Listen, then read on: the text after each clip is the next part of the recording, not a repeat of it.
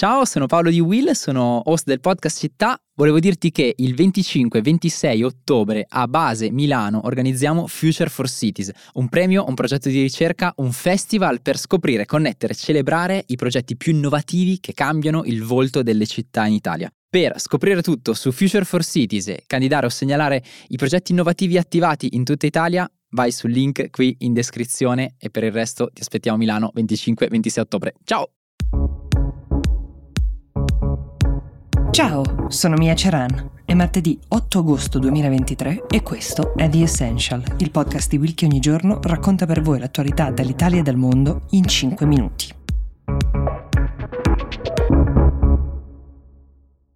A distanza di diversi giorni si parla ancora di una polemica che è nata nel giorno dell'anniversario della strage di Bologna, cioè il 2 agosto. Io non sono solita aspettare così tanti giorni magari uh, prima di sottoporvi un tema, però il rumore intorno alle dichiarazioni del responsabile della comunicazione del presidente del Lazio, che ha sostanzialmente messo in discussione la verità giuridica su una delle stragi più gravi della storia italiana recente, mi fa pensare che forse questa volta vale la pena fare un'eccezione, tornare sull'argomento e dare un'infarinatura di quello che è accaduto. Allora, la polemica nasce da un post Facebook. Il post è a firma di Marcello De Angelis, un uomo che oggi ricopre il ruolo di responsabile della comunicazione istituzionale della regione Lazio, appunto, lavora quindi con il presidente Rocca, ha un passato nell'estremismo neofascista. Nel post in questione ha scritto: So per certo che con la strage di Bologna non c'entrano nulla Fioravanti, Mambro e Ciavardini.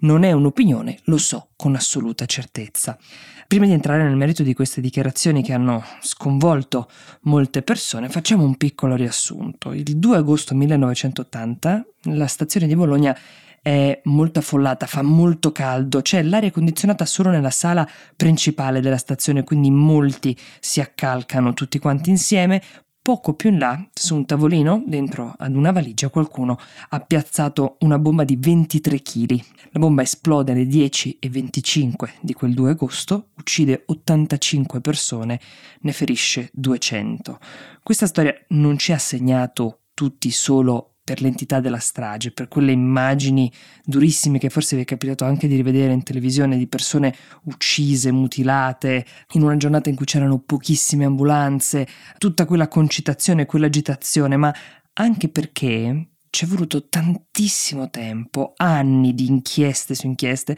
per arrivare ad una verità, e per arrivarci nonostante i depistaggi, nonostante ci fossero anche diversi esponenti politici che non hanno in alcun modo agevolato le ricerche, anzi, la verità giudiziaria a cui si è arrivati ha visto cinque condannati, cioè Valerio Fioravanti, Francesco Mambro, Luigi Ciavardini, quei tre citati da De Angelis nel suo post, tutti e tre membri dei nuclei armati rivoluzionari, cosiddetti NAR, poi Gilberto Cavallini e Paolo Bellini, con la partecipazione attiva della loggia massonica P2 di Licio Gelli e dei servizi segreti. Quindi gruppi armati neofascisti, ma non solo, che avevano come obiettivo quello di alimentare quella che è stata definita la strategia della tensione, quindi per arrivare a un punto in cui sarebbe stato quasi accettabile per un popolo, per una nazione intera massacrata da queste bombe, da questa strategia appunto della tensione, di accettare la sospensione della democrazia e quindi l'arrivo di un regime autoritario pur di non vivere appunto sotto questa costante minaccia del terrorismo. La storia per fortuna poi è andata diversamente. Gli anni del terrorismo che certo non è stato solo di matrice neofascista nella storia del nostro paese, però lo è stato nel caso della strage di Bologna, sono stati degli anni di ferite profonde ed è per questo che dai parenti delle vittime in primis a tutta una fetta di paese piuttosto cospicua insorge di fronte a qualcuno che come ha fatto De Angelis prova a mettere in discussione una verità che ci è voluto tantissimo tempo per ottenere perché è appunto come riaprire dopo tanti anni una ferita profondissima. Ho usato volutamente qui i termini verità giuridica e verità processuale perché sono l'unica forma di verità sulla quale possiamo decidere tutti di essere d'accordo, perché questo è un po' l'unico modo, in casi in cui appunto le indagini sono così complesse, in cui il grado di coinvolgimento di figure oscure e potentissime rende con i depistaggi di cui vi parlavo prima quasi impossibile risalire a delle verità limpide, oggettive, insindacabili, a delle ricostruzioni perfette dell'accaduto mettersi d'accordo. Ecco, in questi casi ad una società, ad una nazione come la nostra resta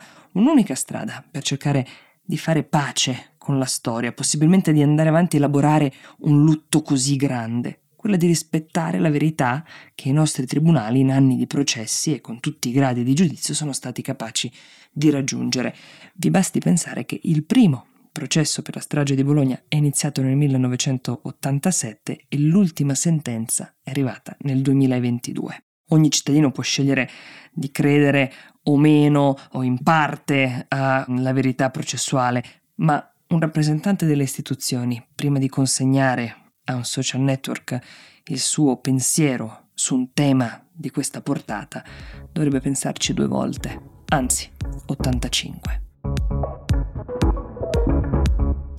The Essential per oggi si ferma qui, io vi do appuntamento a domani e vi auguro una buona giornata.